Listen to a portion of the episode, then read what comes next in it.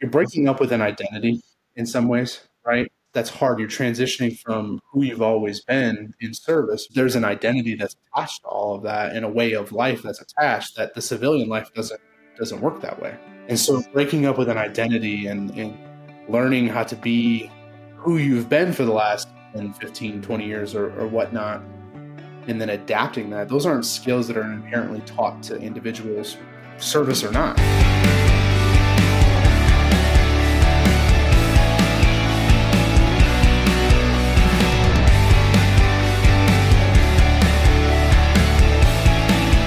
Everybody. Welcome to episode 10 of the Live Deep podcast. Um, we've got a, a, just a super, super important conversation um, we're about to have here, and couldn't be more privileged to host Chase Zajc. He and I were were laughing. If you look at his name on the episode, it, it's actually over his uh, shoulder there. It does not look like Zyke, but his his name is Chase Zajc. Chase is uh, he's a background in in counseling. He's the executive director for just an amazing organization called Healing Warriors. We're going to get into to who they are and what they do. But Chase, welcome to the show. Thanks for being here. Yeah, thanks for having me. Happy to be here. Yeah, thank you. I know we we almost did this in person. We had some some issues pop up. I was he, he's actually in northern Colorado, not far from me, but life happens. We're adjusted. We're here virtual, but uh, but Chase, again, thanks for being here. So, so Chase, Healing Warriors. Um, I'm just going to give an, an, overview of what I know, and then we're going to get into not only you know who Healing Warriors is and who you support, but also your story and and and how you're involved and why you're involved. But Healing Warriors is a suicide prevention program out of Fort Collins, Colorado, here in NoCo, as they say. It's a 501c3 nonprofit mission, and this is where it's just it's incredible uh, non narcotic care for veterans and eligible family members at no cost. Um, and I'm just going to read a, a, quote that I found that just hit me when I was preparing for this. And then we're going to dive deep on healing warriors and, and veterans and preventing suicides. But, quote, we envision a suicide free world where veterans and their families can thrive. A suicide free world. Wow, what a mission. It's particularly for veterans. So, so Chase, man, tell us tell us a little bit about yourself. How'd you get involved with Healing Warriors, and then we'll we'll kind of go into the amazing work you do. Uh, so yep, uh, I am a a uh, father of two. My wife and I just moved to Severance uh, a few months ago. Uh, been in Colorado for about three years now.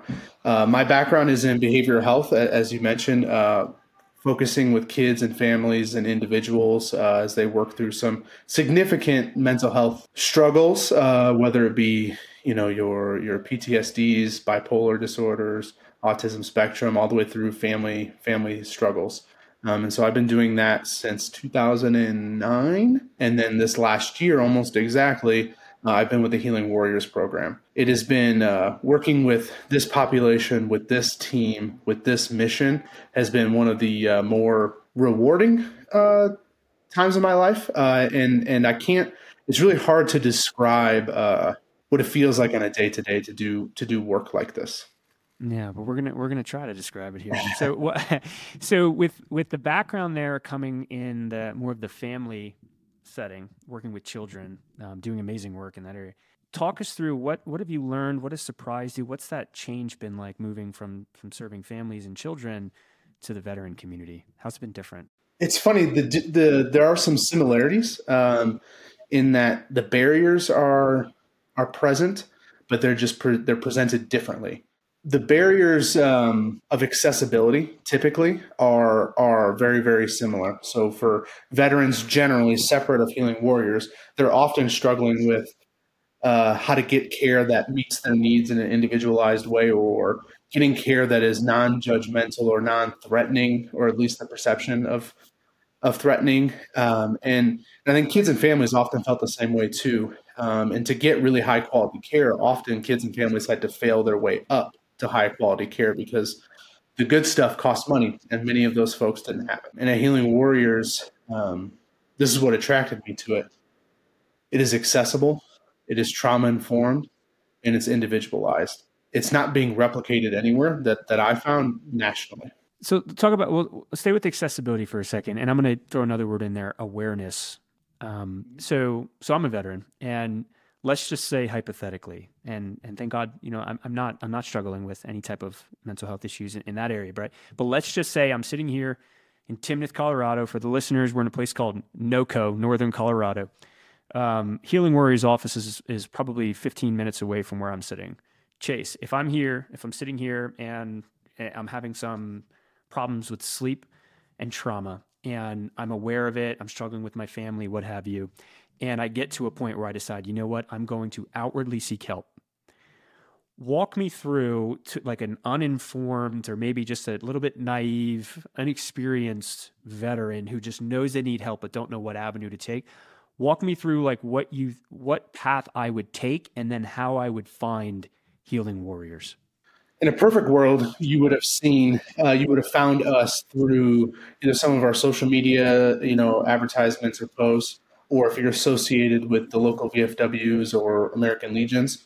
Once you have heard of us, there are two big ways that you will uh, that you can reach out to us.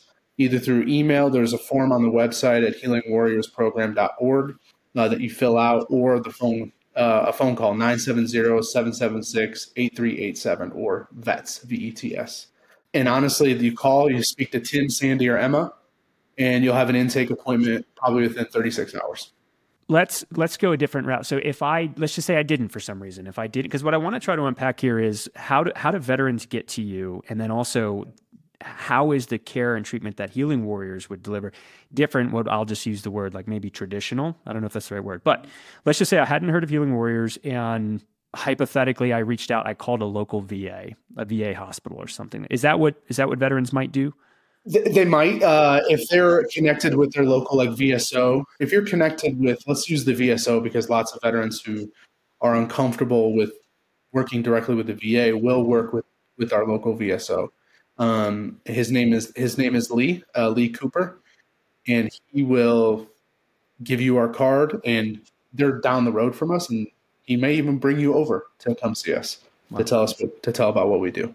So he would bring you over there. So how would the treatment be different for? Let's just say, um, talk about like the intake process for any type of like broad spectrum mental health issue, whatever, what would healing warriors do that maybe is different than, say, the general public who's pursuing a mental health, you know, treatment or anything like that? Walk us through the difference.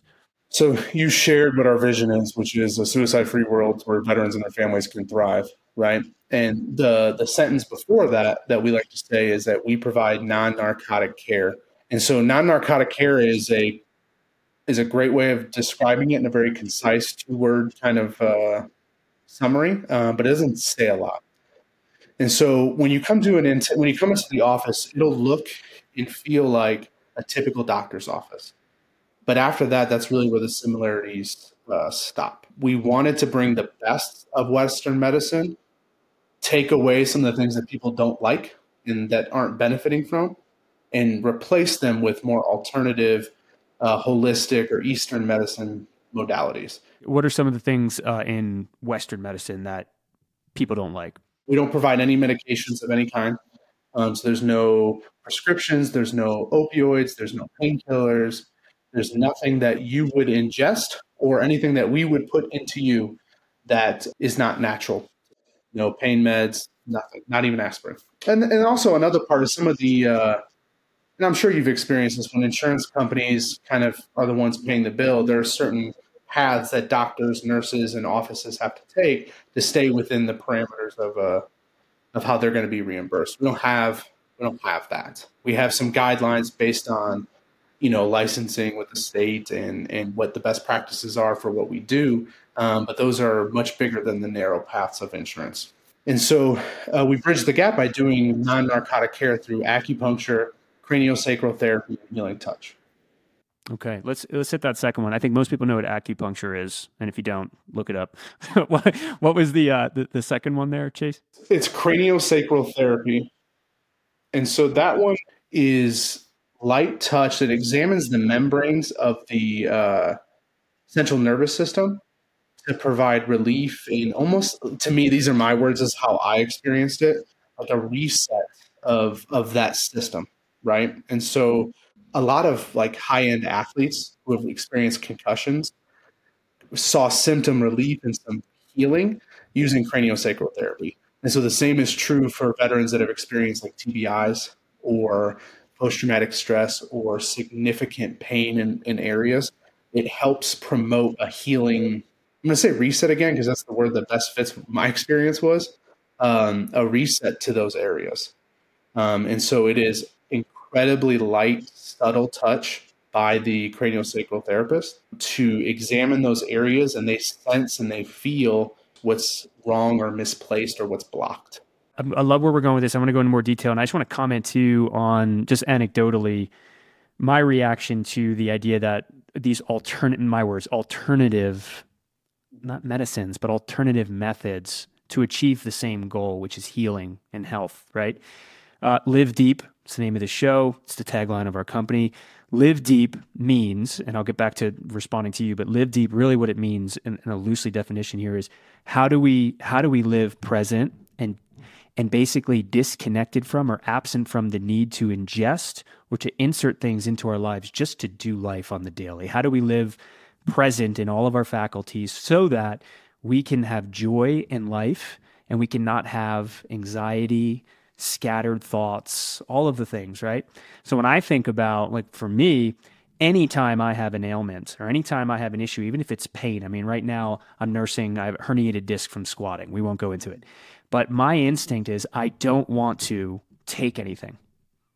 For whatever reason, it's my instinct. It's I, I if I can get through it on my own, that is my choice. So the idea, and I have struggled with mental health throughout most of my life, but my the idea that there's something out there for me that wouldn't require me to become dependent on a medication is extremely liberating and it resonates with me with what I would want. So I can see why a veteran or frankly anybody would walk through your doors to have that ability to be treated without being dependent on a quote substance like medicine. Sorry for the speech, but it moves me to know that there's there's options out there like healing warriors, frankly. You know, if you're coming in with pain, let's say, right? Let's say you've got shoulder pain. Lots of people experience um, the effects of a painkiller, right? But that lasts for several days without the side effects. So without the side effects of drowsiness, um, without the side effects of the fear of addiction, without the side effects of thinking when the next pill is due, right? And, and all those kind of things. So, you know, we have a, a client who needs significant shoulder surgery and they came in for craniosacral and went pain pain free for three days for the first time in their lives in years. Wow. And didn't even have localized treatment to the ailment. It was it was the other procedure and it helped them with it was shoulder. how it was their sequencing and patterns on how they promote healing in certain areas and she went pain free for three days. And so there's there's that you'll get the effect of a significant painkiller without the rest of it, right? Now it's not curing anything, it didn't fix the shoulder, but it made it livable, right? And so if you're having a mental health struggle, right? This isn't talk therapy. We don't do counseling uh, or, or any of the such, but you get the cathartic experience of a really good, healthy therapy session without having to say a word. And so you get this release, this, this sense of calm or uh, relief or healing without having to dive deeply with words what you've experienced. If Healing Warriors is not providing direct talk therapy, or or is your work done in partnership with therapists? So is that same are they getting therapy outside of Healing Warriors and then also working with you all? We, we do ask those questions, and we do uh, depending on the grant program and depending on what we're um, what their what each client or patient is presenting with. We do have probably about 400 resource resource. Oh, what's the word? This would be one of those mulligans. Refer, referrals Thank you. That's what I'm referral sources uh, in different categories that we that we vetted ourselves, right? And so that they're they understand what we do, we understand what they do. Oftentimes, we have a contact person to directly put people in place. But in, since we don't work with counseling specifically, we do partner with state level VA affairs or uh, VA organizations, and then federal organizations, but then also community providers throughout uh, the Front Range. At the state and federal level, we do partner with uh, those entities that have uh, either funded care through the state for veteran affairs or through the, the federal government through the VA, right? And so we partner with them because those are oftentimes uh, the most accessible areas, but they're also the most veterans are the most resistant or most hesitant to engaging in care in those ways. So we do expand out to other community based organizations that are veteran friendly or provide veteran friendly services that we don't provide. So individual counselors, food insecurity stuff, joblessness, all those kind of things. We have resources for a lot of those that are separate from state and federally funded uh, programs. Quick rap not rabbit hole but a quick rabbit divot. Um, twice you've said uh, this time you used the word hesitancy that there's a hesitancy in the veteran community to pursue those types of resources or that help.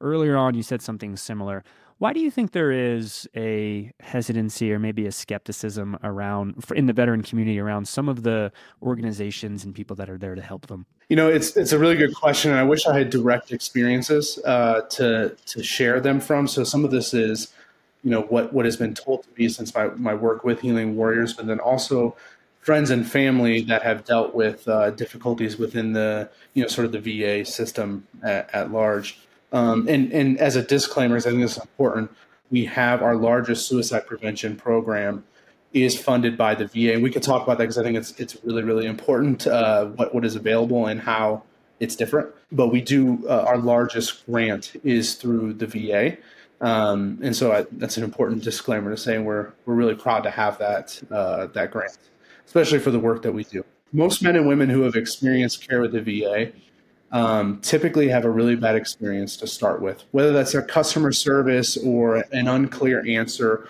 or it's rooted in because a lot of our uh, our veterans right now are from the Vietnam era, right? And so there's a lot of trust on on what what happened over there, what is causing some of their ailments and what they're entitled to because of their service to our country. So um, a lot of it is, is rooted in mistrust or distrust and just not great experiences with with those um, organizations. And there's some that have loved every experience they've had. It's it's it's dependent on the the individual, I guess. Uh, just a, a, quick so with, with Altum, you know, there's there's a fitness app that we're building, but we also have a companion community where we have habit change programs and one of those programs around it's, it's you, you, like the word reset but it's called the af30 Altum fitness 30 day alcohol reset. And what it is is every single day and it's built on science but there's video and content and actions and things to do to bring people from wherever they find themselves on the spectrum of alcohol use disorder to wherever they want to go. So if it's 30 days without drinking great. If it's cutting back drinking great all that to say when we built that course, me being a veteran and having so many veterans in my, in my family, we wanted to give it away to veterans for free. So when I set out on that mission to basically just make people aware of it, one of the places I went to was a place called Reddit. Most of us have heard of it. Unless you've been in there, you might not know what it is, but it's just massive free community for people to kind of gather around certain topics and share information and talk. Sometimes it's entertainment, sometimes it's formative, but there is a um, there's a, it's called a subreddit, but there's a there's a subreddit kind of page called called VA benefits. And I thought, great, I can go in there. These are people seeking some type of like health benefits, and I can just say, hey, there's this thing called Altum Tribe. There's a free course for you. Like, go in, go get it. Just go sign up, no strings attached. And while I was going through that process, I was just watching the conversations that were happening in there. And literally, all this to say, Chase, I think for my own answer to that question, like why is there frustration or skepticism?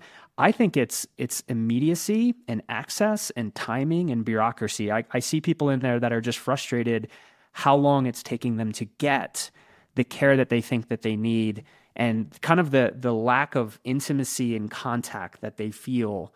And because there's so many veterans that need help, and I think there's just not enough resources and people and humans on the other end of that phone or computer that are responding to them in the timeliness that they need. Um, and that's just my impression of, of being in there and, and kind of answering my own question there, which makes me realize again, back to the hypothetical to kick off the episode, if I needed help and I was aware of Healing Warriors and I could walk in the door and sit down with a human with a form that asks me questions and then I can get that care quickly. And then what I'm also learning about your organization, it sounds like you're being healing warriors is being is getting referees getting patients sent to them. And also if you uncover that someone needs additional care whether it's talk therapy and whatnot you can refer people your clients outward to other people. But what i'm hearing which is impressive is it sounds like it's a like interconnected kind of network of care providers that really care for veterans that once they meet you, you're going to take care of them whatever their needs are. Yep, and and just to tell a quick story that, we had I want to say it was about this time last month. It was right around the holidays. We had someone, a veteran, walk in who was struggling. We had never met this veteran before. We had never met. Uh, we knew nothing about them. Uh, they walked in um, and they were they were having a really difficult time. Uh, we were able to be flexible on what our intake looked like to start with, um, so that that person can get either acupuncture, I forget which one it was, healing touch or craniosacral therapy uh, that same day. So within 45 minutes, I want to say, of, of that person walking in, they were receiving treatment, give or take a few minutes here and there. And, and you're just not going to find that outside of an emergency room, right? And that's at no cost? No cost. If you're, if you're an, an eligible veteran, uh, which is pretty much anyone that does not have a uh, dishonorable discharge. Yeah. Got it. That's important to differentiate there. That's beautiful, man. What what amazing work that someone could walk in and then same day get that care. It could be life saving care. And let's let's pivot there. You mentioned suicide. Um, I was going to go into a little more details of some of the the non narcotic care, but you mentioned the grant and everything. So let's talk about suicide for a little bit, if, if that's okay with you. Maybe we'll lead with some statistics. I think the general public knows that suicide is a serious issue for veterans. I mean, it's such a no-brainer. Yes, of course, it's serious. It couldn't be any more serious in terms of mental health issues. But I think most people know it's an issue for veterans. What What's some data, whether it's Colorado, national, but where are we at in 2024 with, with suicides and vets? What's going on? And and then, of course, I want to get into what Healing Warriors can do about it. The numbers I'm going to reference here, right? And I'll try and do this as concisely as I can without pretending like I'm a statistician. Uh, but uh, so this report is the 2023 Veterans Administration suicide report for year 2021. Suicide rates remain elevated a little bit. They remain relatively stable, um, which is not great because they didn't go down. But what this report tells us is that there are two specific demographics that are at incredibly high risk. So 18 to 34 is about 55 suicides per 100,000, which is significantly higher than the average population. What's your guess on the average population? Uh, I, I'm not sure. I don't want to misquote it, but it's it's less than that for adults. I think. Again, disclaimer: I, I, I believe adolescents, especially female adolescents, are probably at a similar high rate. No, it's, it's significantly higher. So, 18 to 34 year olds are are the highest um, in the veteran community, males. Uh, in general, excuse me female veterans of any age are the ultimate highest, though. Um, and I think the numbers are that almost half of female veterans uh, experience some level of military sexual trauma while they serve. Um, but they are almost three times more likely than the general population to commit suicide. Female veterans are, are committing suicide at a higher percentage than males in general. And did you say that half, it's estimated half of female veterans will have suffered through some type of sexual harassment. That's alarming. That's a whole nother conversation. VA just released it's about one in three women. So 33%. I was a little I was a little higher estimate. Do you think that I'm going to ask about whether that trend for veterans is going up or down based on like the the time of war? You mentioned Vietnam era, you have the Gulf War, you know, I've got is it stable throughout? This is like a chronic prevailing? It's pretty stable and, I, and this is a public report so i can share this with you. It's it's pretty stable. Uh, it's increasing for many of the ages though. Um, the only real significant decrease was older veterans so things like 70 plus. This next question is probably impossible to answer in an in an, an hour conversation but trauma exposure to significant trauma like capital t trauma but wh- why 55 out of 100,000? That's so many. What what's happening in that community and then let's talk about what we can do about it. So I wish I had a really straightforward answer. So I'm going to try and, and, and give some grace to, you know, our, our, our government and our sort of just society in general, how we understand and, and um, engage with what suicide is, what causes it, and what prevents it is is going to remain behind, I think, uh, the rates. Does that make sense? So how we understand and how what we do with that understanding will always lag behind. There's a lag between how we understand what we have and how we change it. I think that's part of it. But then each suicide is individualized to the path they got to that moment and then what they did with that moment. So the VA estimates that uh, for a veteran, this is not the general population, but for a veteran, the moment or the time of a suicide is roughly about an hour, hour and 10 minutes. So think about 70 minutes from the decision to do it and executing on it. And so you're looking at an hour of time that we're, we're being asked to predict and prevent. It's challenging in that each veteran, in each individual person, veteran aside, experiences their life in different ways, right? Their stressors are different, how they manage their stressors are different what help they receive is different, what social supports they have, what financial supports they have. All these things make it a very complicated or complex, uh, individualized experience. And getting to each individualized experience is incredibly difficult. And veterans produce their own uh, set of challenges because of their training. You know, especially if you you were served for 20 plus years and retired, right, as a as an officer or, or wherever, um, the training of resilience training of surviving, the training of uh, all those things to make you physically and mentally tough and, and resilient don't always work for you after. Um, and there's a, I'm trying to find the number as I'm talking, but there's some of the highest risks outside of what I've already said is that first year of transition from service to civilian life. Some of the highest rates across all ages are in that first year of transition, right? Because some of the skills that you may have learned don't always transition to being a, I don't know, an auto mechanic or a family man or, you know what I mean? Or, you know, relaxing for a few minutes here and there, you know? I didn't answer the why. Uh, I answered that it's complicated and, and complex and it's really hard for providers, whether they're places like us, the VA or state level entities to to wrap their hands around and, and get to each veteran. No, I, I, think you are answering it. It's just it's it's a complicated answer. It's couldn't be more unique a tribe and more a unique experience than someone that gets into a tribe like that with the purpose and the camaraderie and the consistency and and the values and all those things and then has to transition out of it and then adjust to life. So I think just knowing that it's it's in that transitional period that presents that unique challenge, that there's something very different and unique happening during that time period. And it leads me to presume, and I want to hear you respond to this, but loneliness, isolation, hopelessness, are those common themes or feedback? I think I would agree with you. And I think um, I almost and this is how I thought of it when I was trying to understand, you know, kids, families, and individuals that were struggling before my work with with veterans.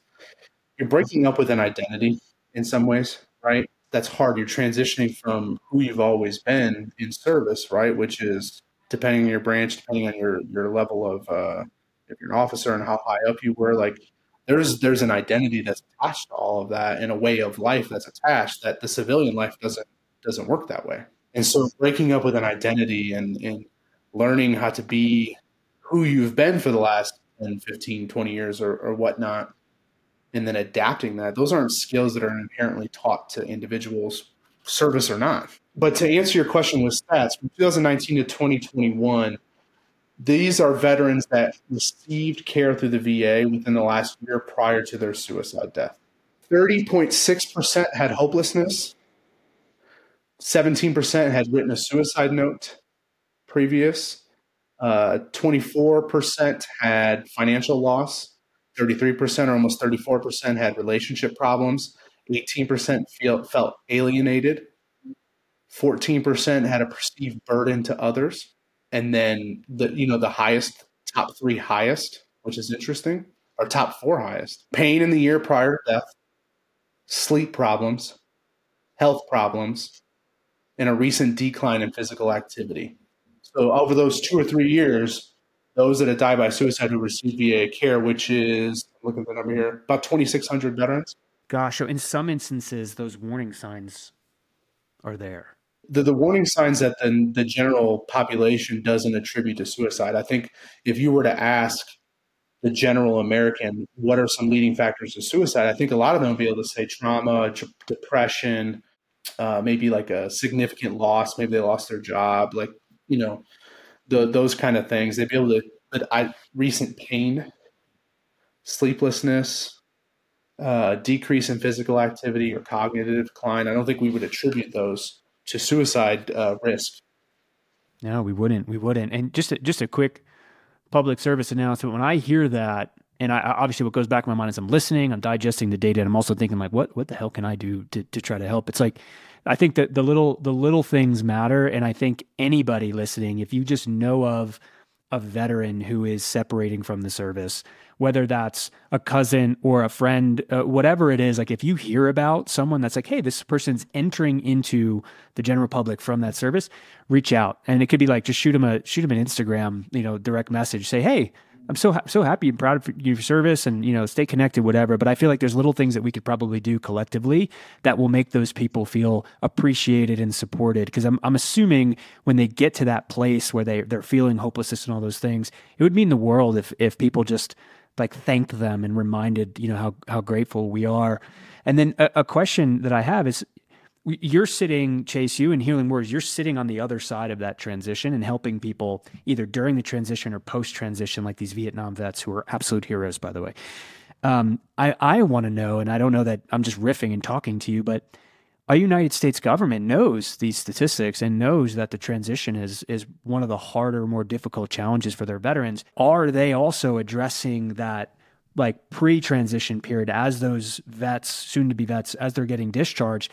What are they doing to orient them to this new world that they're stepping into or re-stepping into after serving? It's like I see it as you got to be doing the work on both sides, preparing them for the transition and then assisting them in the transition and then obviously afterwards. But are they focusing on that? I, I'm, I'm not sure, but what, what I think this is, whether you knew it or not, is a good transition to the grant that we've received because I do think it speaks to a little bit about what they're what they what they're trying to do or what they want to do.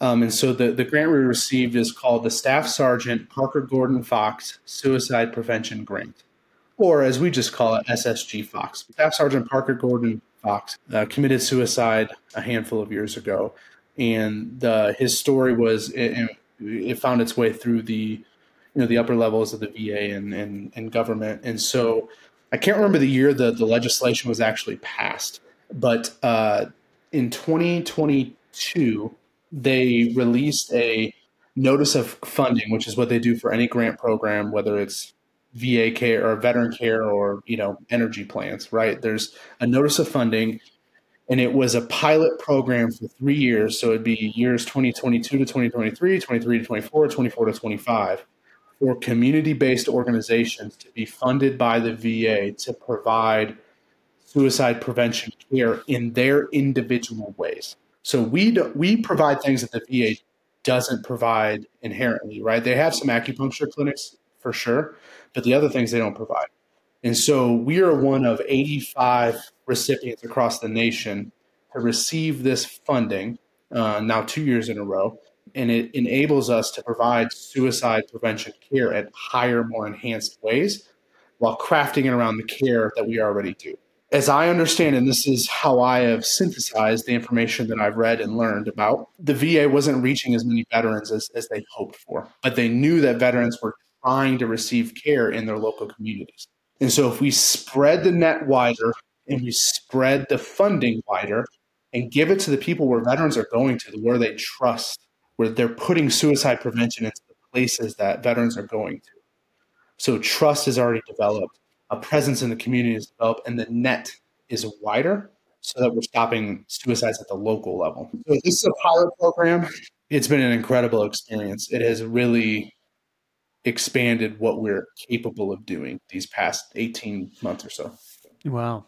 Only yeah, I'm, I'm, looking. It looks he was 25 years old uh, when he when he committed suicide. It looks like um, that, that's that's a beautiful thing that our government's doing. So essentially, what they're saying is like, look, we want to reach people. If we're not reaching people, then we're going to invest in local people who are going to reach people. Like if you've got the relationships out there, healing warriors, here's some money to to take what you're doing to the next level and reach more people. That's beautiful. It, it really is, and and what it helps us in in, in two, uh, three primary areas. It expanded um, what type of suicide screenings we were providing, and then it helped uh, pay for the staff to provide those screenings, right? And then uh, second, it expands what outreach we're able to do. So outreach for for us is what are our strategies, our tactics, our our movements to bring an individual veteran into us. And so it expanded our ability to do that. And then lastly, it funds care, the services that we provide for about a year, maybe a little bit more. And it lets us configure it in ways that we wouldn't have been able to do before. The tactics to get more veterans into your web um, feels challenging to me because a lot of those the survey respondents from those VA patients that you talked about, a lot of that feedback probably doesn't come out. And if it does come out and get out, it's in these very like isolated moments. And what I mean is, I'm presuming that part of your outreach to get more veterans help, you have to be plugged in with all of the local healthcare facilities. Like up here in Colorado, you have UC Health. I'm sorry, but this is just the way my mind works, like executing in strategy. It's like the every single family practitioner that a veteran could walk in that door and fill out a survey, one of those like symptom surveys, fill in this bubble, how much depression have you felt in the last 10 years, whatever. They need to be aware of like the alarming statistics around that community and then immediately act and send that person to where they need to get help. A little bit of a diatribe by me, but I can see the challenge that you have knowing that there's veterans all over the place that could become that statistic. And it's like, how do you get in front of them and prevent before that hour mark starts ticking, before they make that decision? How do you get in front of them to prevent that? And that's a challenging work. The layer just below that is um, so yes, we have these big these big providers in the area. We have, but who are the ones that the veterans trust, right? So if if they're given a recommendation to go somewhere, where where do we trust? Because if you have a if you have a big base of veterans who who in their families who trust us, right?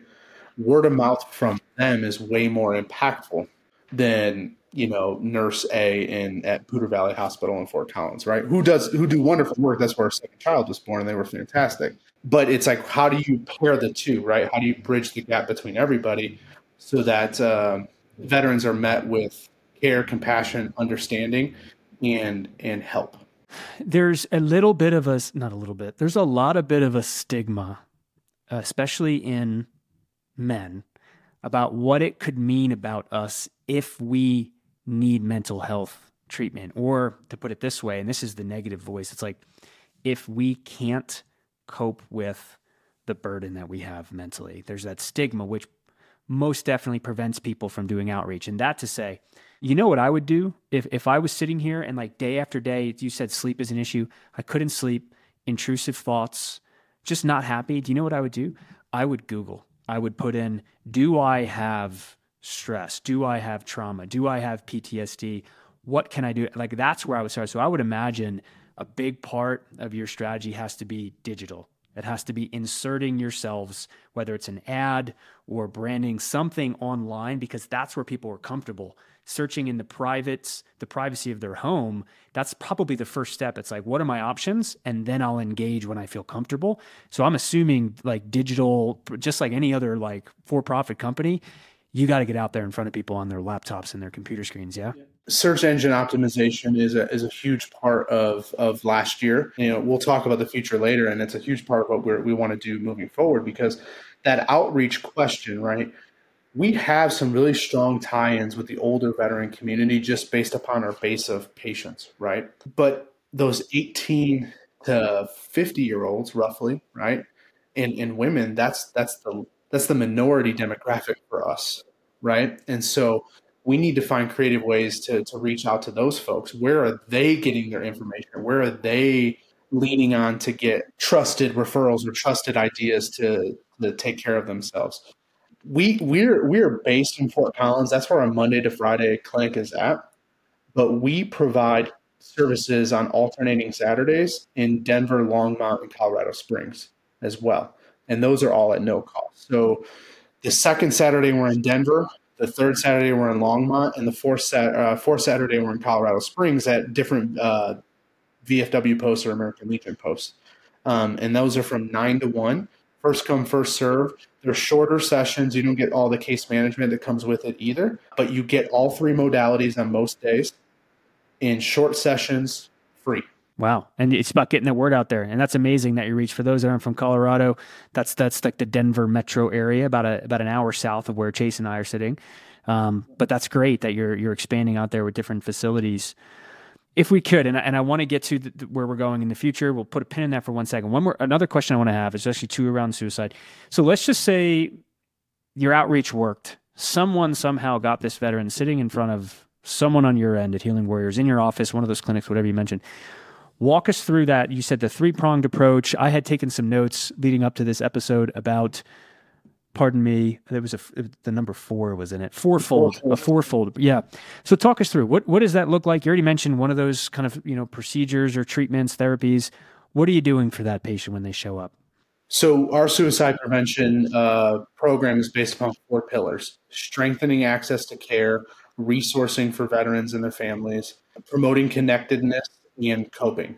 Okay, and so strengthening access to care is all the things we've talked about so far. We're here, we're immediate, we're free, right? And and we're flexible about where we go, meaning the the clinics in Denver down to the Springs. And so that's how we strengthen access to care. Quickness of appointments, remoteness, uh, remote ability to do intake. So if you needed help immediately and you couldn't come in, we can do remote. Resourcing is providing referrals for things that maybe we don't need, but there are adjunct needs that are impacting your quality of life, whether it's just stress and not quite suicidal thoughts or, or anything like that, but it's stuff that would make your life a little bit easier so it doesn't build up to those more difficult things. Promoting connectedness. Veterans receive care at no cost, but so do their parents, partners, and spouses. Wow. So that's the core way in which we promote connectedness. You can come in with a trusted loved one and they can receive care, not necessarily with you, but uh, they can understand what you're going through care wise. Um, and we can do a lot of those resourcing and appointments as well with with them. And if you're like a Gold Star uh, family, that still counts as well. Talk a little bit about Gold Star real quick for people that don't know what that means. So uh, Gold Star would be if you if you lost a family member, if your uh, if your spouse died in action uh, or while in service. The veteran doesn't, the service member does not have to be living or even know that you're coming. You just have to be able to prove that you're married to a veteran or that you're the parent of a veteran. Chase, that's beautiful that the, that family members can be cared for as well. Because when a veteran is suffering, let's just use the context of a marriage, their spouse is suffering too, whether it's because they love them and feel for them, or because they're they're going through a stressful period together to become one, right, in the flesh. And the fact that I'm just picturing a, a wife walking in alongside a, a husband, and you know them both being able to get that care literally gets me emotional to think about. But that's beautiful. That's that's absolutely beautiful. I think the one way that I think I can describe this to to see why it's important, even though you just did it really really well, but a lot of us have experienced needing to care for our parents when they've had significant problems, and that is typically a shorter amount of time, right? So picture what that felt like for you, right? I had to do this for, for my dad. Picture what that felt like. That was maybe six months of my life, a year of my life but think about being married to the to something where significant problems are happening as the caregiver. Now, the caregiver is trying to sacrifice themselves as much as they can to take care of the person that they know is struggling with things that we won't understand or they won't understand or that's outside of their control. Take it from six months to 10 years and how that builds up. And so bringing care in together directly promotes connectedness, but indirectly over time should hopefully improve the relationship. Yeah, and provides hope, hope as well. The story I'm going to share later will will share how the the ripple effects of of what that looks like. Um, the last pillar though is coping. So I've said this a couple of times in passing. We don't necessarily cure anything, but if you continue to come with us, you can keep a, a lower baseline of stress, anxiety, sleeplessness, pain, emotional discomfort, PTSD symptoms, etc but you don't see us every day. Typically, you see us once a week, give or take. But we provide coping tools to the veteran and their family members uh, at no cost as well. So most of that is typically these guided imagery um, audiobooks. So they're roughly about forty to fifty dollars. No tech required. So like my grandpa can plug in a battery and put the headphones in. Right. We provide that to them uh, at no cost. Uh, we have aromatherapy inhalers. I don't know if you remember like the little Vicks uh, things you used to be able to sniff back in the day. Like no.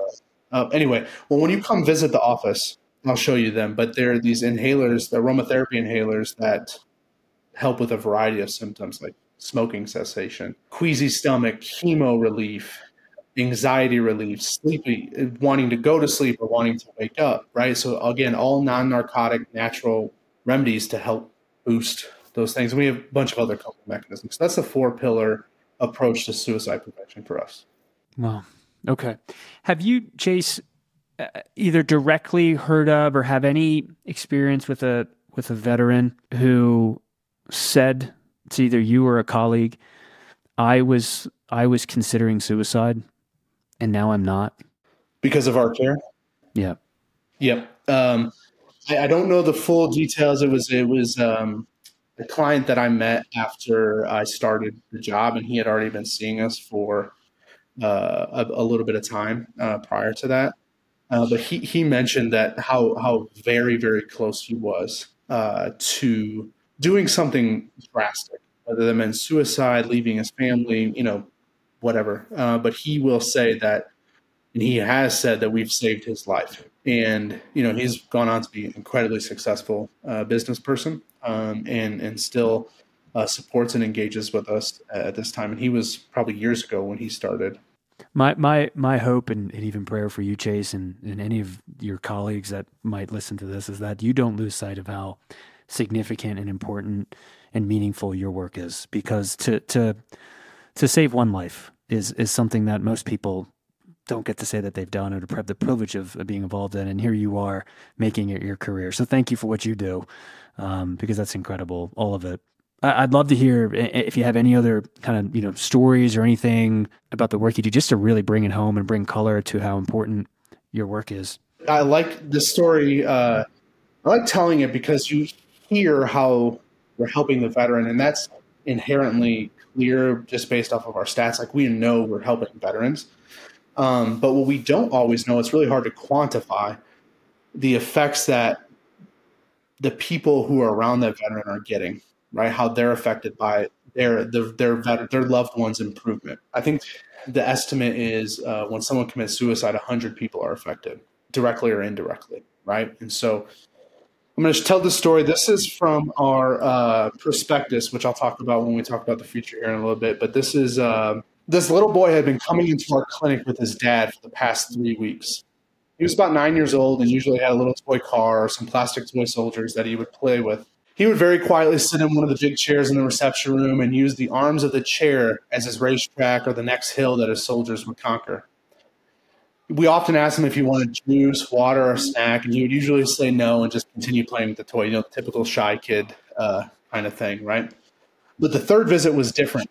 He had more light in his eyes. He was and he was brave enough to come up to our receptionist, Minor Kelly, and asked again if he could have uh, some water or juice or a snack bar. It was Halloween, and so he much rather preferred the candy bowl. And uh, he let him pick. She let him pick the uh, the candy. Um, and so the boy's father was always the last appointment on that day. And so Minor sat down with them for his free time. Um, and uh, they pulled some more cars out and, and they started playing with them together. The boy sighed and he said, and these are quotes I love the days that my dad comes here. And Minor asked him why. And he said, quote, it's because as soon as we start coming up the stairs to come here, he starts to feel better. I know we're going to go home after his appointment, and it's going to be a good night with my dad. The impact on the veteran on a per session basis is is incredibly clear to us, but we don't always get that. We don't. The community doesn't understand that. We're giving a kid his dad, right? Like I, I, don't know. I don't know how else to, to say it. Yeah, the her the the child's voice says it, and that says it all. I mean that. Yeah, thank you for sharing that, because that's the stuff you miss. You know, you, you think about if you just if you allow yourself to stay on the surface and talk about statistics and data and things like that. But the work you're doing is what happens when that person leaves and goes home. And then that impact is, gen, you know, generational, multifold, multifactor, whatever. But what that person does as a healthy person versus what it looks like to be unhealthy can just change the trajectory of not the, not just that child, but their family, so on and so forth. My own struggle here to try to put words to the significance of what you just shared, but it's clear to me, and and the work you're doing is incredible. And thank you for doing it. the team at Healing Warriors, both our our uh, you know kind of our day to day staff, and then the the vast majority of folks that are providing the direct services, the direct acupuncture, craniosacral, and healing touch, are all contractors who are doing this at affordable rates for, for Healing Warriors, so that we can continue to keep it free. They are an incredible, dedicated, caring, understanding um, team. Without their dedication, we're not doing any of this. So let's talk about the future. Healing Warriors, where where are you heading? What are the goals? What's next? And I think most importantly, how can anybody support and help that? Yeah, so uh, support is always in the in the big three ways, right? Spread the word. Our priority is to make sure that every veteran in our sort of current catchment region knows that we exist. And if they know that we exist from a trusted person, hopefully they'll come and see us, whether virtually or in person. And so outreach. So if you are a veteran or if you know a veteran or if you're a family member of a veteran, call us 970-776-8387. That's primary one. Let people know that we exist. And, and that's incredibly important because in Larimer County, uh, there's about, they estimate about 20 to 22,000 veterans live in Larimer County. In uh, El Paso County, for those that have lived in Colorado longer than I have, I apologize if that's the wrong name, but where Colorado Springs is at, uh, there's 85,000, we'll just say 100,000 veterans in those two counties alone. As of last year, we surpassed our 35,000th appointment over 10 years, which is an incredible amount of appointments. But when you look at it in the scope of 100,000 veterans between two of our biggest counties, not including the Denver metro area, that's barely scratching the surface. Second is if you're an individual and you want to donate to our cause, uh, we would greatly appreciate that. Um, the the film the form to fill out donation is all on the website again healingwarriorsprogram.org so donations are, are always uh, welcome and appreciated. Um, and then if you're an organization that wants to get involved that wants to host a fundraiser that wants to give back to in some way if you are a uh, graphic designer that wants to help us do the next logo or the next apparel thing and want to help out and donate some of that all of those things make it easier to continue to provide free care the third one is volunteers in our events. So we have uh, probably anywhere between like 100 and 200 volunteers that in our database that, that we use uh, to do a variety of different things. But we also have three major events each year. We have a 5K, which is uh, May 19th at Spring Canyon Park in Fort Collins. August 9th, and I just got this date yesterday. August 9th is our uh, fourth annual golf outing at Mariana Butte in Loveland. Um, and then sometime in the fall, pre winter, will be our gala, uh, which will be our fifth uh, Star Spangled Gala, as, as, we call it. And those are our big fundraising events uh, and a big awareness events. Those are the big ways to be involved: is uh, outreach, donations, sponsorships, volunteers, and uh, and the events. The reason why that's important is because we are in our third office, our third building, our third office space, and we've already blown past the seams of that that building. We are this year going to be launching our capital campaign um, to start raising money for our own building and to grow our services in really significant ways. We are making an impact along the Front Range, but there are people that don't live on the Front Range that are veterans. There are people who live in other states that are veterans we're doing something that no one else is doing nationally, at least that we have found. And we want to make sure that our impact is growing with that. Veteran suicide is not just a Colorado problem, it is a national problem. And so, how do we push those seams?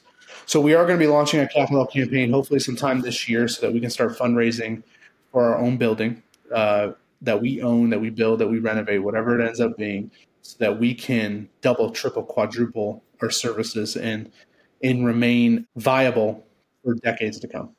Yeah, and to reach those people you you haven't reached yet, whether it's here in Colorado or, and I would even say, you know, if, if, if an episode like this, if it's blessed to reach people outside of Colorado, hopefully something sparks or triggers that people can, you know, replicate this type of program and understand the value in it. So we'll certainly do our part to get the episode out there in front of people. What's the uh, the website, Chase? HealingWarriorsProgram.org. Healing Warriors Program org. Multiple different ways to get involved and support. You and I are going to chat offline about ways that Altum Fitness uh, can can help because I'm moved and I'm inspired, man. Anything else you want to cover on this uh, episode, Chase? Uh, the only other thing I, w- I, I would add is if you have a question, if you're not sure about what's how how we can help, ask the question. Fill out the form on the website. Call the number again 970-776 vets V E T S. Um, I responded to an email a week and a half ago about uh, a veteran who was like, "I've got this ailment. Will you be able to help me?" Um, and and we responded within eight hours, and uh, he got an appointment. Ask the question. Yeah, you never know. You never know. Just ask. You go from there. Chase, Chase Zajc, um, hey, thank you so much for being here. your work is beautiful, and we'll get the word out. Healing Warriors, everybody. Chase Zajc, thank you so much. Thanks, Jesse.